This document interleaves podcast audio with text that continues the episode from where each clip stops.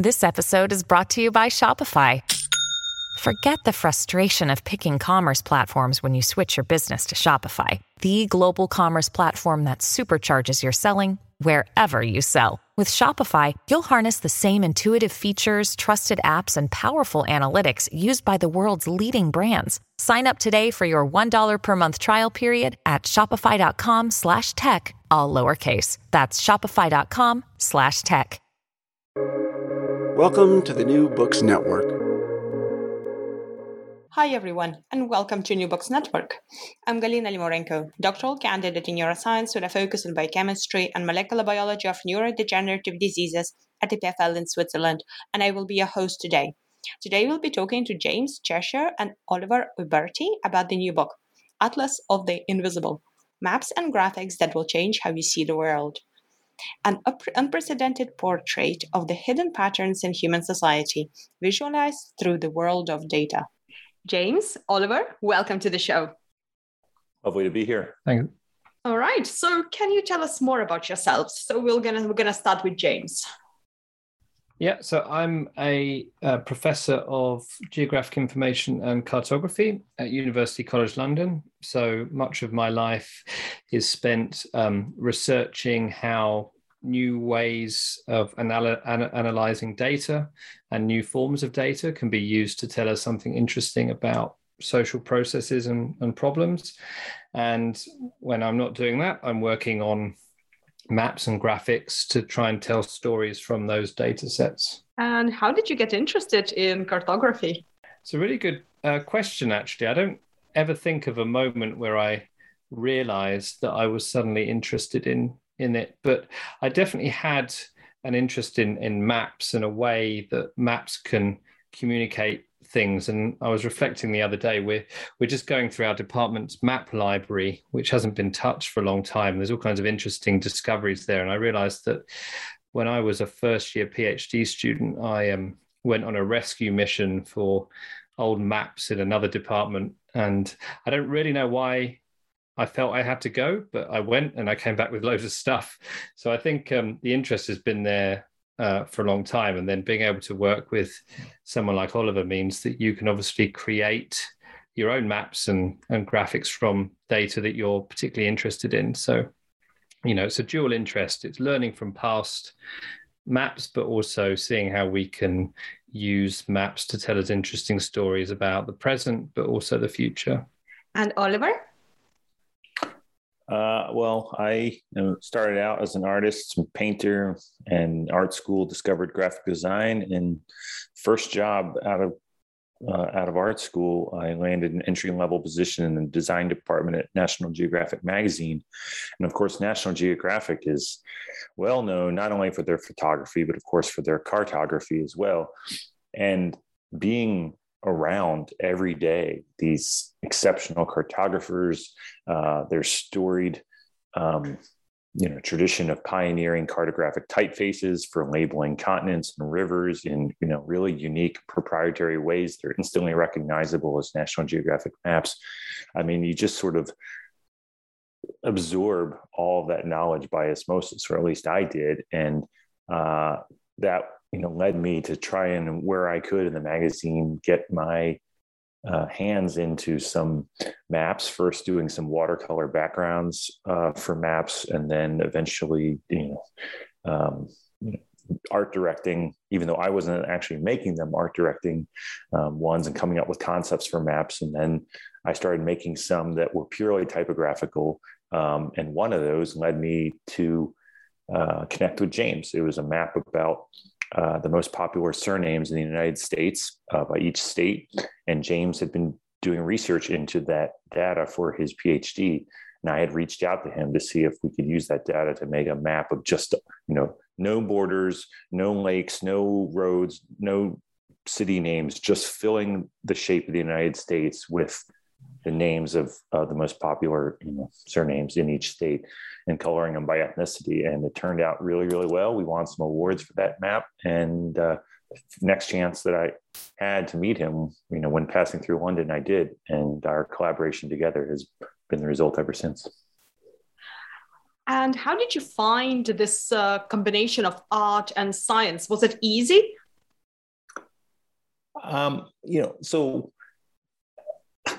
this is a larger question I get by a lot of young students. And it was a question that I had to face when I was considering where to go for school. And uh, there are tremendous art schools out there that are, are purely art schools, but I felt I've just always been interested in a really wide range of things. And so I was drawn to an art school within a larger university. So I went to the University of Michigan.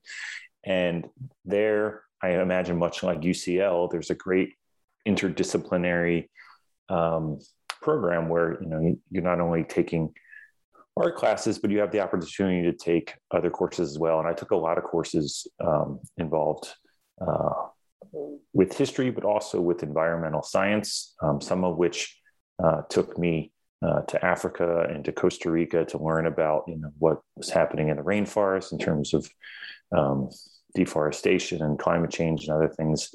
Um, and I just just really had this uh, fascination with how the world works. And of course, that only intensified while working at National Geographic with all the incredible science research stories that come through. And I just realized that I had a knack for um, making complex science simple and visual uh, for the general public. And I continue, even when I'm not working on books with James, to help scientists visualize their research. I've worked with dendrochronologists who study climate change through tree rings. I've worked with geneticists who study the history of humanity through our ancient DNA. And it just, it's great fun for me to be able to listen to these um, real geniuses and experts in their field and then help them. You know, I can I consider graphic design a social service and I get to help them uh, get their message out to a, a, broader audience who may not necessarily um, be reading you know, obscure scientific journals or even even the most prominent scientific journals like Nature and, and Science. Uh, I can give them a, a broader visual reach both online and in in books like ours. And what would be your messages to our student listeners and early career researchers, uh, James? Well, I think it takes um, quite a quite a lot of courage, actually, sometimes to work. You know, the the, the to communicate the data and and the findings from your research, because you know it may be that you've published it in an academic journal, but then pushing it into the wider world, particularly around topics that might be seen as controversial, perhaps, you know, the climate crisis being one, you know, some people, you know, will have climate deniers and so on, uh, uh, conflicting or trying to conflict with what they're saying. Um, and so it takes some courage to kind of put stuff out there. And I certainly felt nervous doing it. Um, and so my advice is, you know, you should just go for it and um, hope that you have a kind of a, if you have a supportive environment around you with more senior colleagues who are willing to kind of back you and, and so on it's a really valuable uh, thing to do and it's a skill that develops over time being able to convince people and uh, inspire them by your work so it's definitely something that's really important to do and it's also something that you should work with others to do. I think this is something else that people don't always appreciate. They don't appreciate the value that, you know, in my case, you know, I'm an academic. And so I, you know, there are things that I'm not terribly good at, you know, narrative necessary uh, uh, is not something that's necessarily something we're trained in, you know, and writing in an engaging style is not something we're in, we're trained in. But for someone like Oliver, that is, you know, core to who he is and what he does. So he can bring out the best in what I do uh, that I may not be able to communicate uh, as effectively. And, and I think, you know, we don't all have a kind of a close collaborative relationship like Oliver and I do, but we do all have access to people in our kind of university media and outreach teams, even friends, you know, who can tell us whether something's interesting or engaging or not. And so it's a slightly different process to say kind of academic peer review or even presenting in a conference or anything like that. It takes a bit of courage and doesn't always work out the way you imagined, but it is really important. And I don't think I've ever regretted any of the work that I've done that has reached a kind of a broader audience, um, because I think it has always created new opportunities for me that then benefit my uh, research as well. And Oliver?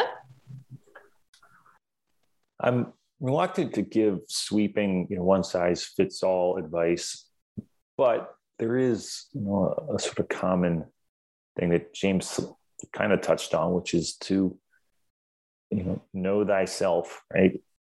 Um, I, the sooner you can really be honest with um, what your interests are, what actions you like doing on a day to day basis, whether you like to work alone or work in groups or work with like one or two collaborators, um, the sooner you'll crack a lot of the bigger questions of like, what should I do with my life? Like a lot of it comes down to just those simple things. And I fi- figured out pretty early on that um, I like my alone time to develop and work on, you know, art and and research projects on a wide range of subjects. Um, but then I like to get together, you know, with editors or scientists or, you know, a collaborator like James, like, a, you know, once or twice a week to share what I've been working on. And that has been a workflow that works well for me. You know, being in an office, really, if I'm honest, didn't suit me well. Just I felt like there were constant interruptions and constant meetings, and I could never get into that deep flow state that I really thrive in um, for being truly creative. Um, but as far as you know, young students, if you're going to say like, should I go to art school or should I go to a un- university? You know, it depends on who you are and what your interests are. If you've always been fascinated by uh, you know, reptiles, um, but you also feel like you're an artist and you, uh, you know, I say reptiles just out of the blue because I'm thinking about my niece who's just, you know, been really fascinated with, you know, the animal world since she was young. And, um, you know, our second book, Where the Animals Go, is in part dedicated to her. Um, you know, if, if you're, if you've got these wide ranging interests, and and you feel like you want to grow up to be an artist you know maybe a, university is the place to go. So you can you know not have to put all your eggs in one basket and you can you know uh, bring more things to bear when you sit down at the computer to design something or stand up at the easel or the drafting table.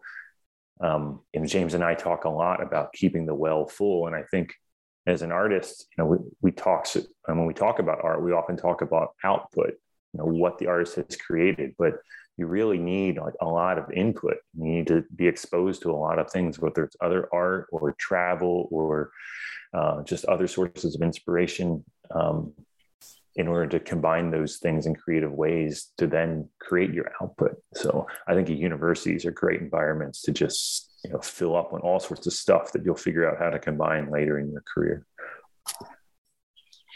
So, your book is Atlas of the Invisible Maps and Graphics that will change how you see the world. So, how did this collaboration come about? Well, so um, this is our kind of our third book working together. So, actually, we started uh, in the early 2010s um, uh, with a book called London, the Information Capital, which really got us thinking about how data and visualizations can be used to tell us something new and exciting about the world. In this case, it was the city of London and how that was pioneering open data and data sharing and things like that. Um, and then we kind of moved on to something that Oliver was more interested in from his own background at, at National Geographic, which was looking at this big revolution in the way that animal movement and behavior was being tracked through biologging technology. So, sensors fitted to small animals or large animals, in fact.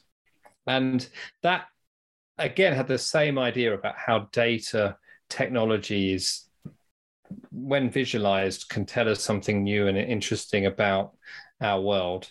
So, this third book, Atlas of the Invisible, was in an odd way, it's kind of a combination of the previous two in the sense that we're interested in a global perspective. There's quite a few environmental messages uh, in there, but it's still about how our understanding of the planet and of ourselves can be changed, can be informed um, by you know the huge amounts of data that we're now collecting. And so this book is really about showing how mapping and data visualization can unlock some of the hidden data sets that we don't see. And that's really what the word invisible means in this context. It means taking data that becomes that, that gets collected but is often hidden in, in vast databases, uh, taking it out of those and visualizing it so we can all see what the patterns are and what the stories uh, are, are within within those data sets. All right, so let's get into the nitty gritty of the book. And uh, James, you already touched up a little bit on that. So, how would you describe uh, data visualization? Is it representation of uh, just the raw data, or can you get something extra from it, basically? Well, I think data visualization is done well. Data visualization looks kind of effortless and it enables someone to instantly understand uh, uh, the story that is within the data that's being collected okay? So you know we talk about you know transforming data into information. So if you just showed uh, a huge collection of points that you may have collected um, that show i don't know the locations of people based on them where their mobile phone is, for example, that's quite a common data set that gets collected now. If we just showed that as a huge point cloud, it would be impossible to tell a story from that and to understand what the patterns are.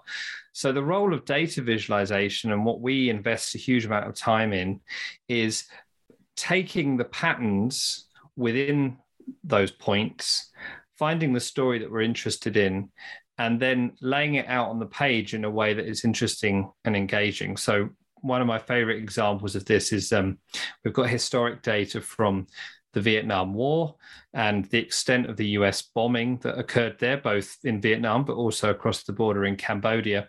That had millions and millions and millions of uh, locations in it where the US dropped their bombs.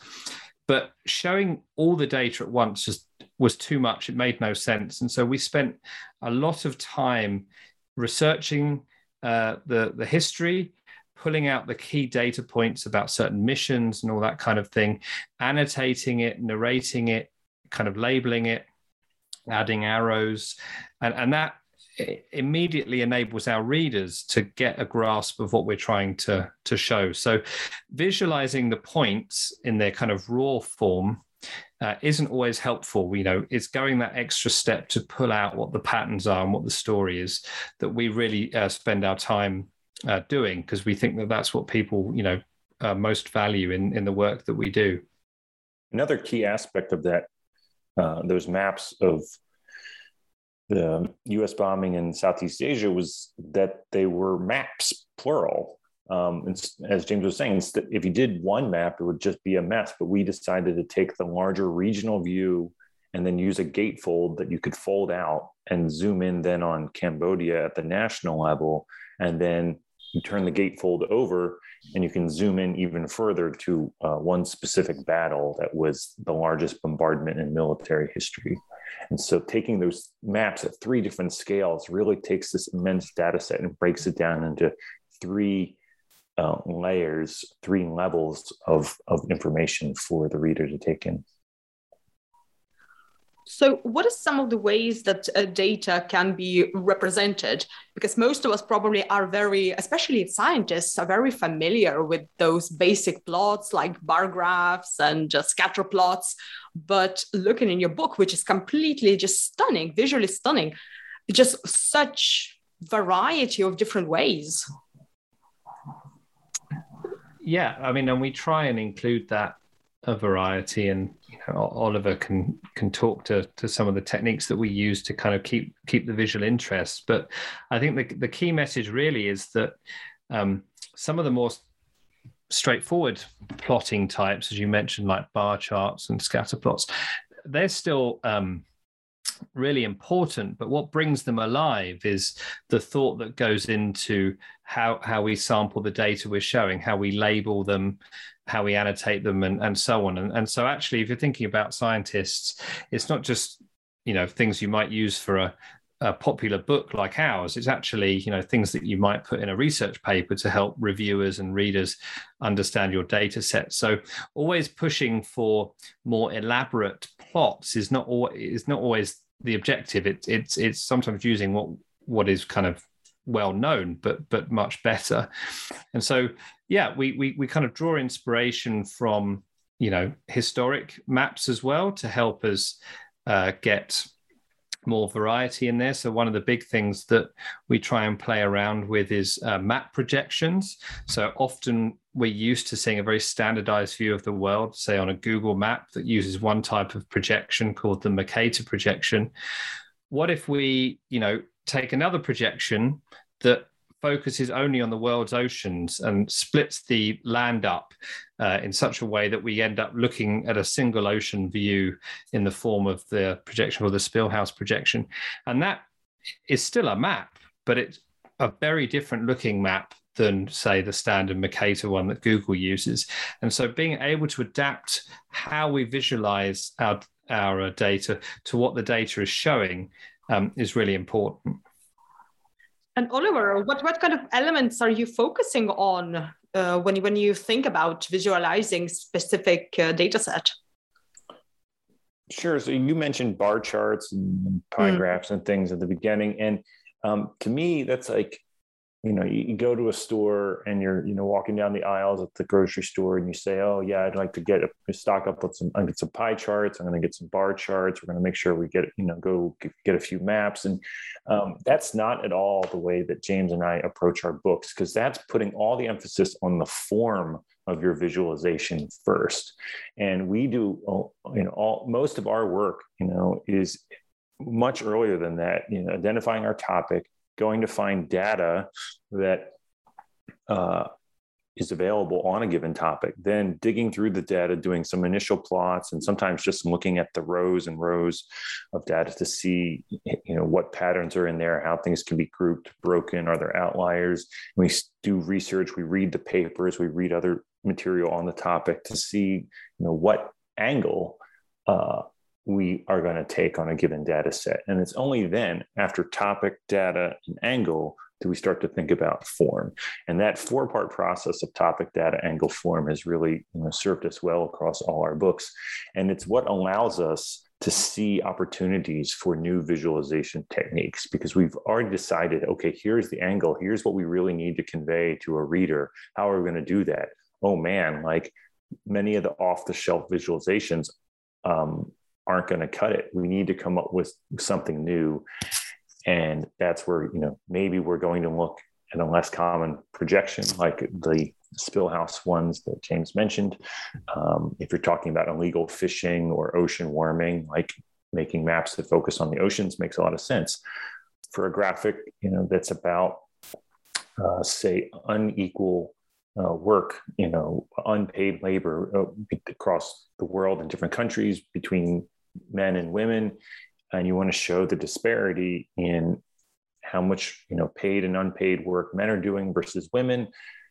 You you know there's there are different forms that you could choose that might get at that but i really like to employ visual metaphor whenever i can where like the actual form of the graphic helps convey the content of the story. And so in my mind like when I said, what are we really talking about here? We're talking about labor, we're talking about work, we're talking about effort. And I just think about like piles of stuff that pile up when you're working, whether it's piles of papers in an office or piles of laundry at your home, just like piles of stuff you have to do.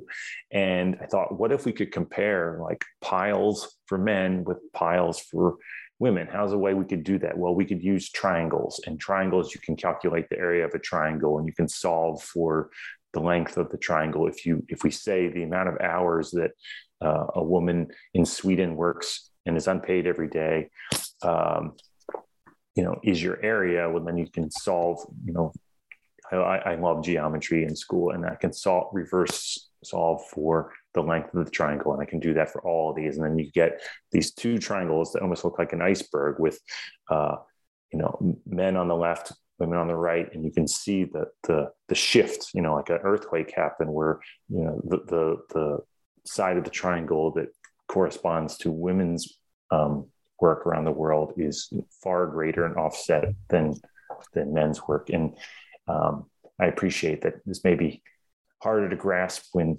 described through words, but I trust that when you see it visually, um, you can see at a glance that, like, man, you know, women are doing so much more work than men in India uh, compared to some more equitable countries in Scandinavia.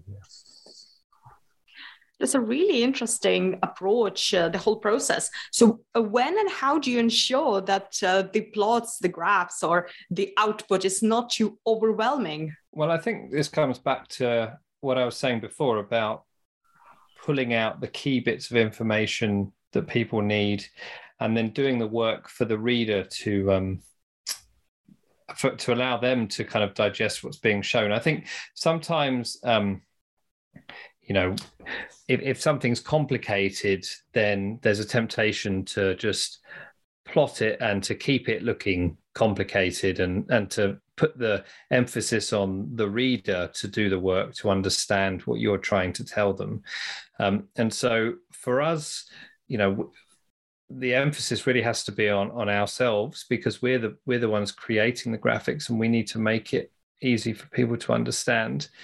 And that's not to say that we oversimplify but that does mean that we need to take a step back and say well you know if someone hasn't seen this before what are they going to see first? Uh, what's the key takeaway? You know are there different layers that we might uh, uh, add you know is there something that you can take away when you have a kind of a brief glimpse at it? And then is there something you can uh, take away if you spend more time kind of poring over it? So it's really just keeping in mind that you know this isn't a, a book for us uh, to understand. It's really what the readers have to uh, understand that's so important. And so you know we we we pull together kind of our collective experience um, to know to see what works and what doesn't. Um, and then of course we have um, an editorial team effectively who are not familiar with uh, data visualization so much.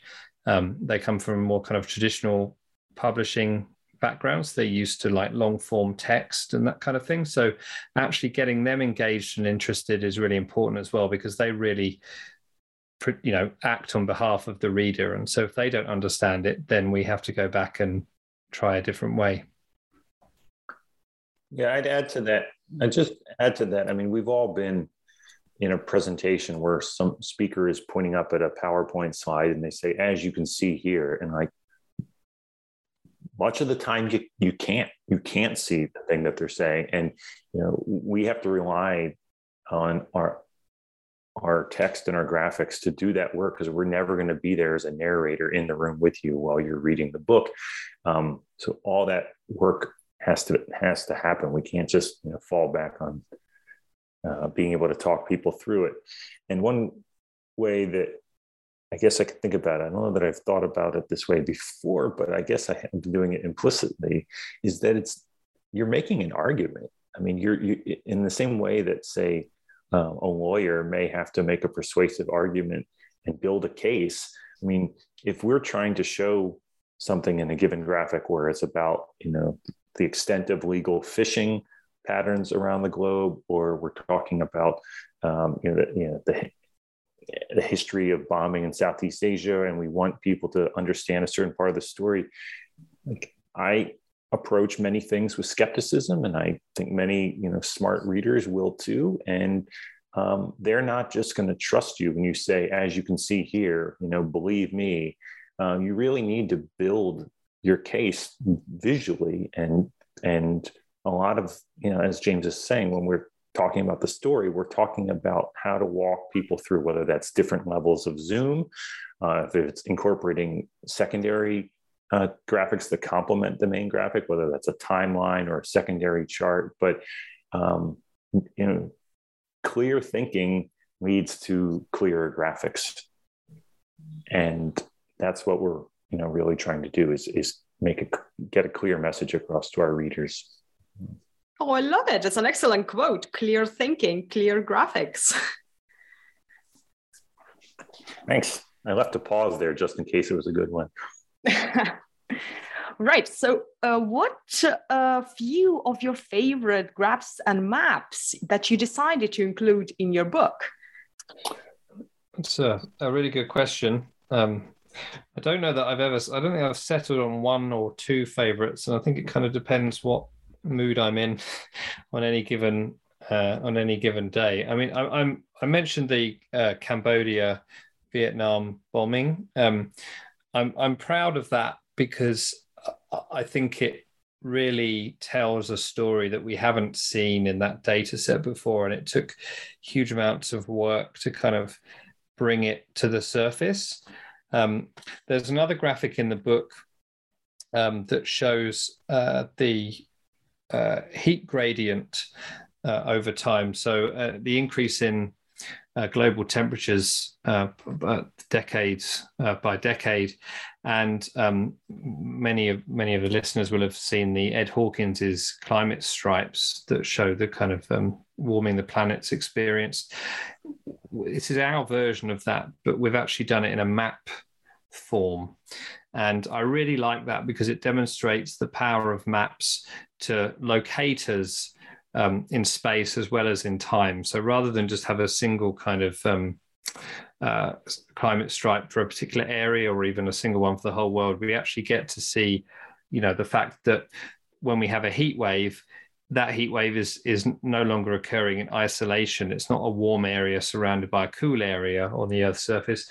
We're actually having heat waves on top of already um, warm parts of of the world. So that's something I'm uh, I'm, I'm I'm proud of. And then I think the final one is just visually the one I'm I'm really like is we did um, uh, a couple of maps showing the flow of ice once in the one is in the Juneau ice field in Alaska, and then the others, uh, the entire continent of uh, Greenland, or at least the uh, glacier on uh, the ice sheet on Greenland. And that uh, I just think looks stunning the way that we've been able to show the particular flows and, and tell the story about the, the ice moving uh, on that surface. And Oliver? Yeah, I got a two part answer as well. Um, I'm very proud of a series of maps we did about the city of Flint, Michigan, which made the news in the past decade with uh, you know, lead contamination in the water and the extensive effort to help the people there by replacing the pipes throughout the city. And you know, I knew some researchers at the University of Michigan who were looking into this to see if big data could help in the effort. And they were able to work with the city to take all sorts of old moldering records and filing cabinets at city offices and digitize them to build a model with the age of homes and the value of homes and the location of homes. And um, by feeding all this information into a model, they were able to predict you know, which parcels of land throughout the city were most likely to have lead or galvanized pipes. And of course, going around digging up and replacing pipes in every home in, a, in any city is going to be hugely expensive. So there could be great savings to the taxpayer and just more efficient. And we can solve the problem faster if we can target the ones that really need pipe replacement rather than trying to do everybody. And so early on, as we show in a series of a time series of maps, um, we show the sequence of um, when the city was using the data driven model and the high 70% hit rate, you know, success rate they had at, um, you know, finding lead or galvanized pipes where the model predicted. But then many residents who lived in uh, areas that weren't targeted by the model wanted the peace of mind to know that their home was safe too. In effect, they didn't trust the data. And so they were able to successfully lobby the city to abandon the data driven model and just start going door to door, digging up um, parcels of land. And predictably, the success rate plummeted to around 15% at enormous taxpayer expense. I mean, it's, um, and after about a year of just blowing money and not finding lead, uh, the city reverted to the data driven model and the success rate went back up, such that by the end of 2019, um, nearly all the lead pipes in, in the city and lead service lines had been replaced. And so we we try and we show this case step by step of what happened of you know all what the model predicted and then the success rate you know when following the model and the lack of success when not following the model. And this gets back to what i was saying earlier about using maps to build a case and really walk readers through a really complex issue. And the visualization which i haven't really seen anywhere in any major news outlet really felt like an exclusive an exclusive win for us to be able to um, tell such a complex you know internationally known story in a completely new way that uh, really shows uh, the extent of the problem and most importantly is a cautionary tale for mayors and cities the world over because infrastructure is aging everywhere. So we really think you know it's a good good lesson about like you know trust the data. The second part of my answer is that um, while we have many exciting and novel maps and graphics in the book, we also wrote some really good text too. I'm going to give a plug for our writing and there are essays in this book. And one of them that I'm really proud of is the one that kicks off chapter four, What We Face, a whole uh, chapter largely devoted to climate change and the century ahead. And James and I did a lot of research about the early days of weather observation and weather forecasting. We found just an uncanny parallel with the doubt that what early weather forecasters in the 19th century were, uh, were faced with uh, the skepticism from the public and from government, from religious institutions that we could predict a rainstorm coming later this week.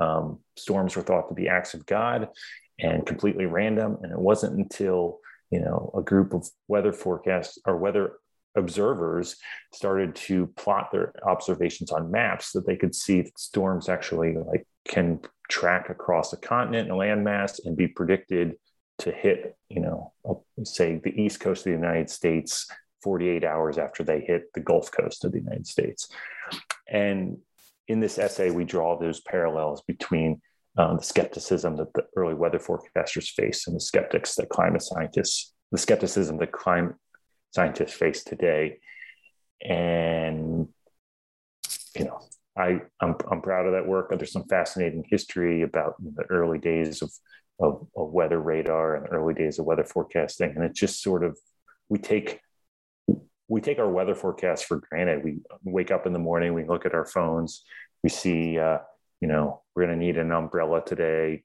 Uh, we dress appropriately. You know we plan our our what we're going to spend how we're, we're going to spend our weekends based off of what our phones or our, our weather forecasts tell us.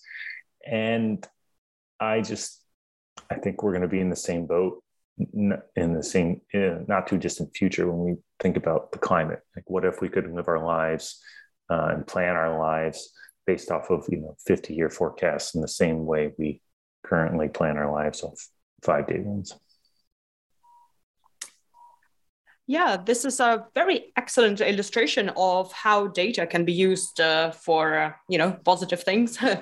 but can it be also misrepresented in visual uh, uh, plots and graphics, for example? Yeah, I mean, of course, um, uh, we can easily uh, manipulate the data and the visual way that it's shown to tell a very different story. And of course, this is the always long been the challenge with um, particularly with maps actually because people always trust maps. I think it's a form of visualization that people you know uh, always view as impartial and, and purely kind of scientific. But you know oliver mentioned earlier that we often make arguments and um, we support those arguments with data and we do that through visualization. And, and that's a, an important thing never to to forget when we are when you're looking at data visualizations but also when you're creating them. So obviously in our case we work really hard to represent the data in a fair and uh, reliable way. And you know if there's something we're not confident in so if there's a story we're trying to tell and we don't feel there's sufficient data uh, to support that particular story, um, or we don't feel that you know a particular angle uh, is appropriate uh, based on what the data is showing us, then we won't uh, pursue that idea. So, you know, in my uh, view, everything we've done is kind of defensible. So if someone asked me, oh, why did you show it this way? Or why did you sample the data in, in that way? Or why did you select this data source and not that data source? I feel confident in the answers that I uh, would give to those questions. And I think that's an, another really important aspect here. We're able to tell a story, have a narrative, have an argument uh, uh, to kind of uh, push things on in, in, in the data. Um, but we're also confident in in what we're saying because you know we want people to act on this book you know that's really important as well so you know one of the final um, kind of paragraphs in the book is reflecting on uh, a map we did of a giant iceberg that kind of broke off the Antarctic Peninsula and and spiraled into uh, South Georgia. And you know, with all these things, we could just be spectators. You know, we could just look at this happening and not do anything, or we could actually act on it. And so, making the case for change is really integral to this because we want people to, you know, see what we've created, ask themselves about you know things they might be doing in their own lives, but also holding those in power to account, and then trying to make the world a better place um, rather than just simply you know creating eye candy that you know may be looked at briefly and then then placed on a shelf. Were there any data sets that you wanted to include but uh, did not have space? Um, well, there's there's lots that we we had roughly uh, twice as many ideas um, as as we had graphics in the book actually. So so we go through quite an editorial process where certain things we we do just never quite make never quite make it to the end for various reasons. They might not be interesting, they might not be engaging. So I don't know one one one idea actually um, I often refer back to because um, it's a good example of where sometimes it's best just to not do something, even though you've put a huge amount of effort in. And one of the ideas was um, using a variety of different um, technology to track myself around uh, a trip I did in London. So basically, I had like a smartwatch, I had my phone, I had various apps, and I wanted to show how each of these things kind of tracks you in a different way and can give you a slightly different impression of what's happening on the ground because this is a kind of important aspect of some of the new data sets we collect. So I, on kind of a warm afternoon, did this big trip around London. So that took like a few hours, and then it was a few hours to kind of process the data and create the base map and tell the story and add the images. And it was very personal because it was a trip that I'd done and everything else like that. Um, and we did it and we drafted it up to its kind of near final form. And then we just came to a point where we said, this just isn't adding anything to the book. This isn't telling us anything new that we don't already know. This isn't really, can't really relate this to other aspects of the book. So, you know, even though James, you know, you spent an afternoon uh, traipsing around London uh, for this, and even though we spent a long time doing the design and the cleaning and everything, we just can't. Uh, we're just not going to include it, and so we kind of discard that one. And there's a couple of other examples like that where they nearly, very nearly made it to the end, but they just didn't fit in the final thing because, you know, one of the other aspects of uh, creating a book is we we have a collection, and so everything needs to contribute to the collection. It's not just a single standalone image that we're creating. We're creating potentially hundreds of images that, you know, have to be, you know, their, their sum has to be greater than their component parts, really, to justify uh, creating a book. And so that's really what we have at the backs of our mind. So it's not just the individual, but it's also how that individual relates to other aspects of the book. So where do we go from here? Will the more interactive and 3D data visual- visualizations uh, take hold? For us, doubtful. um, we, are really um, bullish on the book as a final form for our work. Um, you know, you'll be able to pick Atlas of the Invisible off your bookshelf in 20 years and enjoy it just as much as you would today without having to update a browser or you know do any hardware upgrades or anything plus you know it always gives me joy when i see people crowded around a you know coffee table or something looking at in the book and the way you know people can share and and pour over the physical form of the book and the foldouts um, rather than just an individual person by themselves you know pinching and zooming on their phone. Um, yeah, I just I find that there is a great world of opportunity for people who enjoy interactive data visualization design. I'm just not one of them. Yeah, and I think um, we, you know, the the the interactivity and the kind of the real time data. I mean, I think it, it has a really good role in terms of exploration.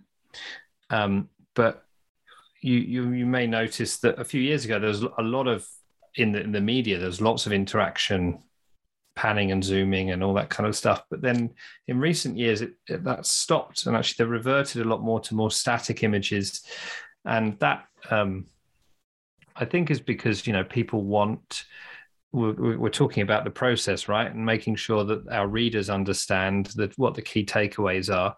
And so, actually, you know, if you do a good static image that's 2D, it doesn't have to be 3D, but like a 2D image, you can you can create something that's quite powerful and, and understandable um, without making the reader have to kind of do all the work. Um, but if that reader is, I don't know, an analyst or someone working kind of in exploratory data, then that's slightly different. You know, they they might want to look at different angles and pan and zoom. So, you know, I, I think I think that's um, important. And then the final thing is is we have uh, a big advantage when we create uh, books because we have a single page size, you know, a single screen. You know, the screen that we're looking at remains uh, fixed. We're not fiddling around with big screens and small screens and things like that. That often, you know, is the case with online visualization. So that gives us a lot more control. Um, and you know, there's something to be said uh, for that. You know, just last night, actually, I was uh, in the department. So I was going through our, our, map library and looking at kind of historic atlases and things. And I found one, I don't know, I think it was from the 19, yeah, it was 1950s uh, from Germany. And it was showing, um, you know, German population data. And it was these population pyramids, and they were they're on a giant sheet of paper, but you opened the page and you could see straight away what was going on. When I was um, and I was interested. I thought, well, uh, what does the population pyramid today look like? And so I went on the official German statistics website, but I was in a basement and I had like a flaky internet connection and the thing didn't load. And then I was looking on my iPhone and it was tiny and I was trying to, and it was interactive and I was trying to get it all to work. Whereas before me, I had this huge sheet of paper with everything I needed to know on it perfectly laid out. So it, you know, it's an old technology paper, but it's actually a, a pretty robust one, and so we're very keen to keep using it um, for as long as you know people will keep publishing our books. If I've ever tried to go back and look at something that we put online at National Geographic in 2008, I mean, I usually can't find it.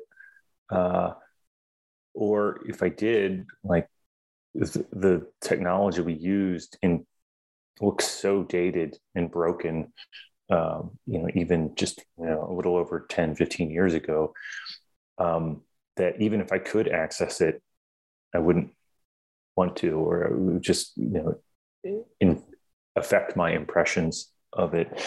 Um, if it's even functional. However, like you can still go into the archive and look at old issues of the magazine from 100 years ago, and those maps look great. Yeah, for sure. And it also probably touches on the point of clarity. There's much less distraction as well with the static uh, maps and graphics. Yeah. And then the final point is like, you know, just basic workload. I mean, any newsroom or business, you know, is going to care about their ROI, you know, their hmm. amount of engagement they're getting, you know, with the work they've invested into producing it and putting together and debugging any of those interactive you know things takes a lot a lot of work and a lot of team members. And if you're not seeing like viewership engagement increase because of all that then might as well just stick to the static map. Not that static maps are like you know not a lot of work themselves but it's just you know you may not need an entire tech team uh, mm. on board to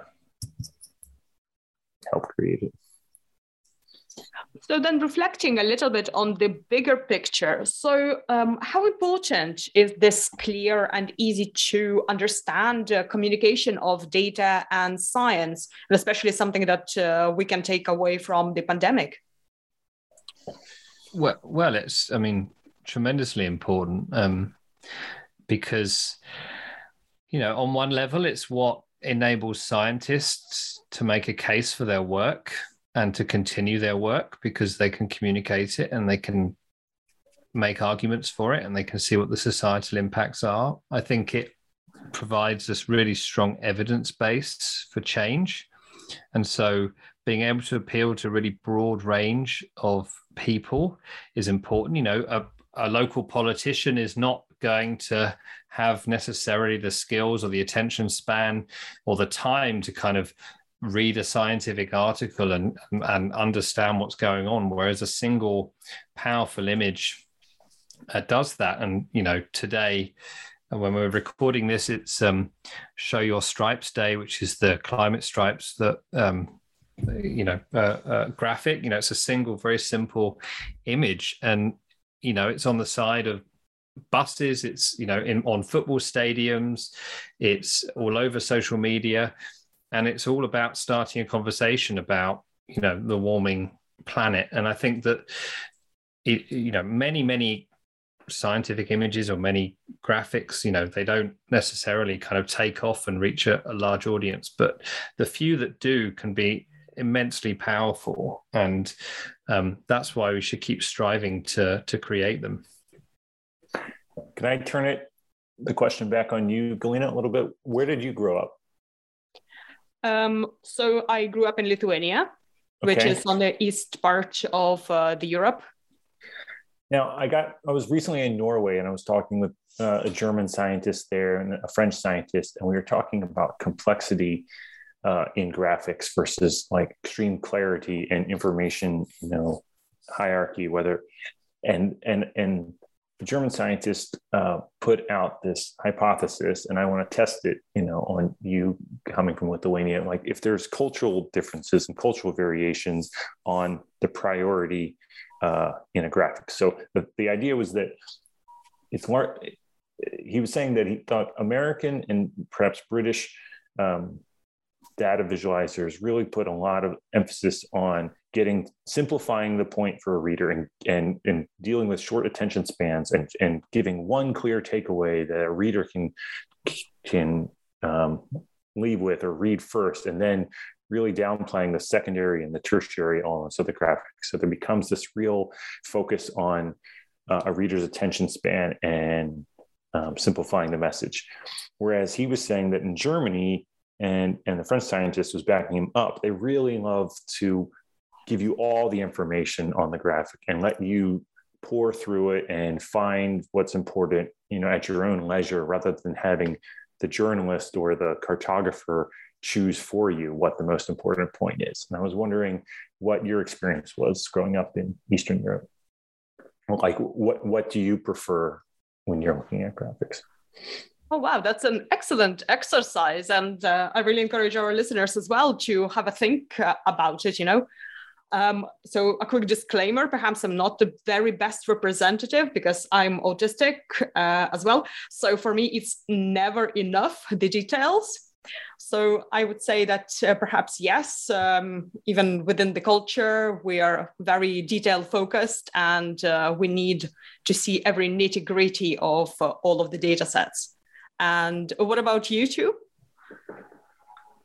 Well, this was uh, really illuminating to me when I had this conversation in Norway because what I thought might have been just my innate preference, I realized might be a cultured preference, a learned preference from the environment that I grew up in and the environment at National Geographic, where I worked for a long time, where there was so much emphasis on making your point, you know, so clear that there's just one thing you know that a reader really needs to know and then you know you can you know um, subdue all the other extra information. And yeah i think i still i think i still feel that way. Um, yeah i i i really like because because it comes back to that idea i said earlier about clear thinking equals clear graphics. And my mind is always all over the place and graphic design and data visualization have been ways for me to organize my thoughts, and and I find a lot of I get a lot of satisfaction about doing a lot of research, learning a lot about a subject, and then clarifying it for myself so then I can then teach other people. Um, so I enjoy that process of, of organizing the information into a story rather than just putting it all out there for you to figure out. And I, I think it's really important that stuff works on different different levels. So, um, you know, uh, and so I, I, guess my answer is I like a bit of both. So, um, my, one of my favorite examples of this, and actually someone something someone uh, else referenced is when they were talking about the book, is um, we have a kind of a global map of whaling, historic whaling data um, from US whaling logs, and you have a world map, and instantly you can see hotspots where the whaling was really intense uh, intense and so if you look at it for t- two seconds or even one and a half seconds, you instantly see pattern. Um, but then on top of that, we've put very detailed tracks of just a few ships that you can follow along. Um, and if you want to spend your time getting lost in the detail, you can on that graphic.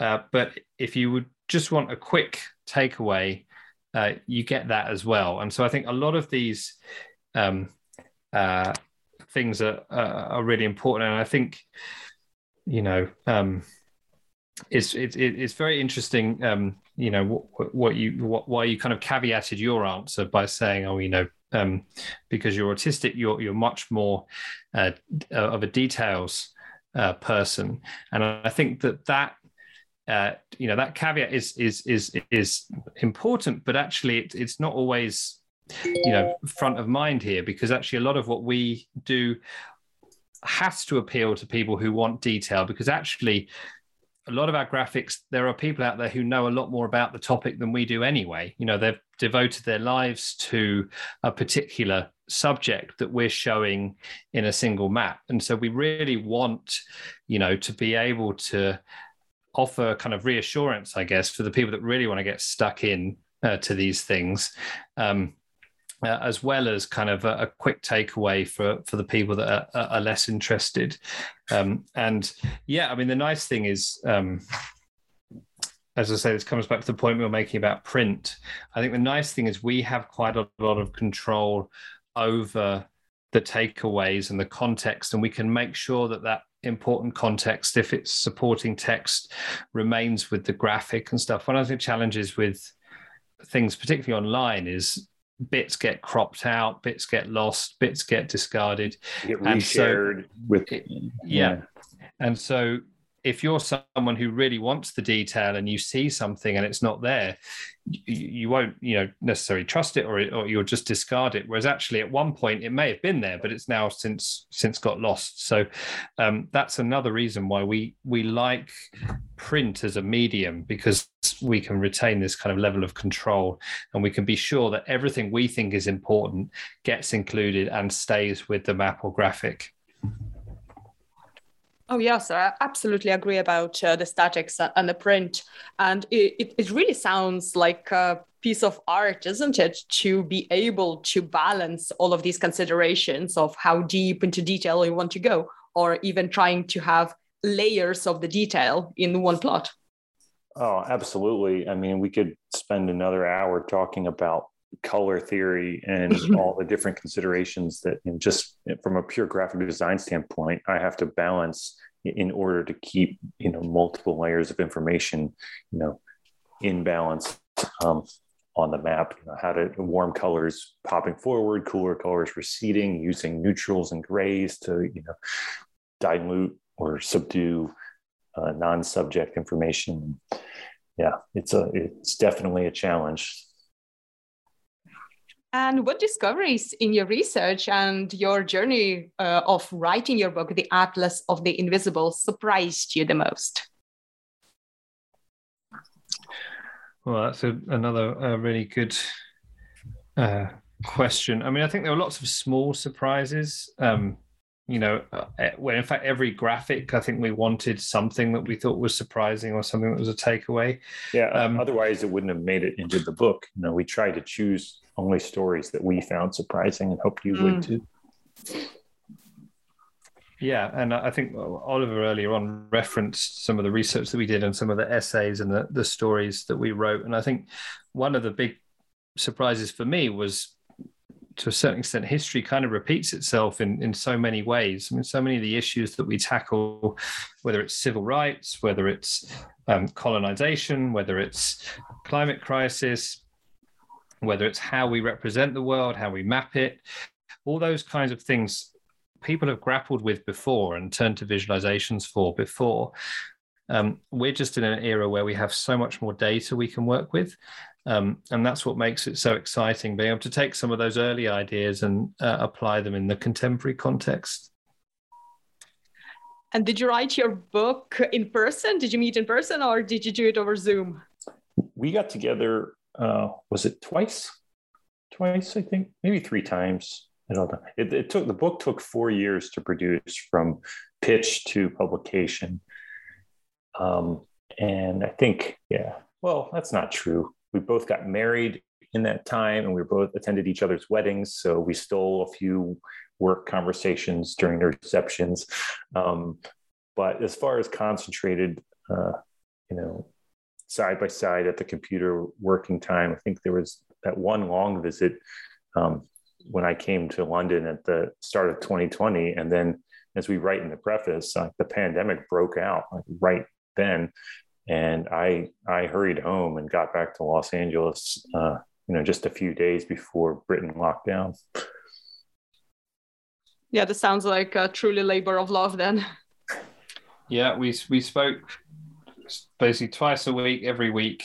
We we meet, and then uh, and we've been doing that for years now. And then uh, yeah, the work in between. So um, the, the the the the trickiest thing is the eight hour time zone difference because Oliver's always bright eyed and bushy tailed, as we say, having woken up, and I'm kind of tapering off for the end of the day. So hmm. trying to uh, get ourselves in the same mindset is always the challenge when there's such a big time difference. The upside is that the production, you know, is round the clock. Then you know I can hand things off to James right as I'm logging off and he's starting his day. It's like shifts. Yep. Exactly. 24 hours production. Well, this has been a fascinating discussion. So, what are you currently working on and what will be your next project? It's a good question. So, I'm doing, I mean, I've got some exciting things happening actually at UCL. So, I'm responsible for starting a new kind of institute around social data. So that's keeping me busy uh, in, in, some respects there. But um, Oliver and I are still working together, um, collaborating with some academics at the University of Oxford who are doing an atlas from finance data. So we're, we're kind of working with them uh, to help visualize their ideas. And Oliver? Oh yeah, I mean, I'm I'm very deep into this project with the University of Oxford, you know, on the design end of that. Um, and then, you know, on my own, I'm I'm always you know, helping scientists here and there with uh, their figures as well. And then I've got this sort of bee in my bonnet to maybe try a graphic novel of. So I'm starting to kind of gear up mentally for that undertaking, which may take the next decade of my life. Oh, sounds exciting. And what would be the best way for our listeners to find more information about your work and also your book? So we have a book website, which is atlasoftheinvisible.com. Uh, and I guess if people go there, then uh, there's links to our kind of biographies and personal work, and there's some links to educational materials, and also where you can buy the book from uh, as well. So we've got um, there's three editions actually now, and there's some more international ones coming. So we have a UK edition, a North American one, and then we have one in German. Um, so uh, Atlas des Unsichtbaren has uh, come out in the last couple of months. Uh, each cover looks very different, but uh, the book contents are the same. And you know there are editions on the way in Italian, French, Slovak, Spanish, Russian, um, Korean, Chinese, Japanese. Um, I'm not sure when their public, publication dates are yet, but they're on the way. So if uh, I know you have listeners from around the world, and we are we're doing our best to try and get the book translated into as many languages as possible. Oh, beautiful. Well, thanks to both of you for joining me today. Well, Thank it's been you. a pleasure.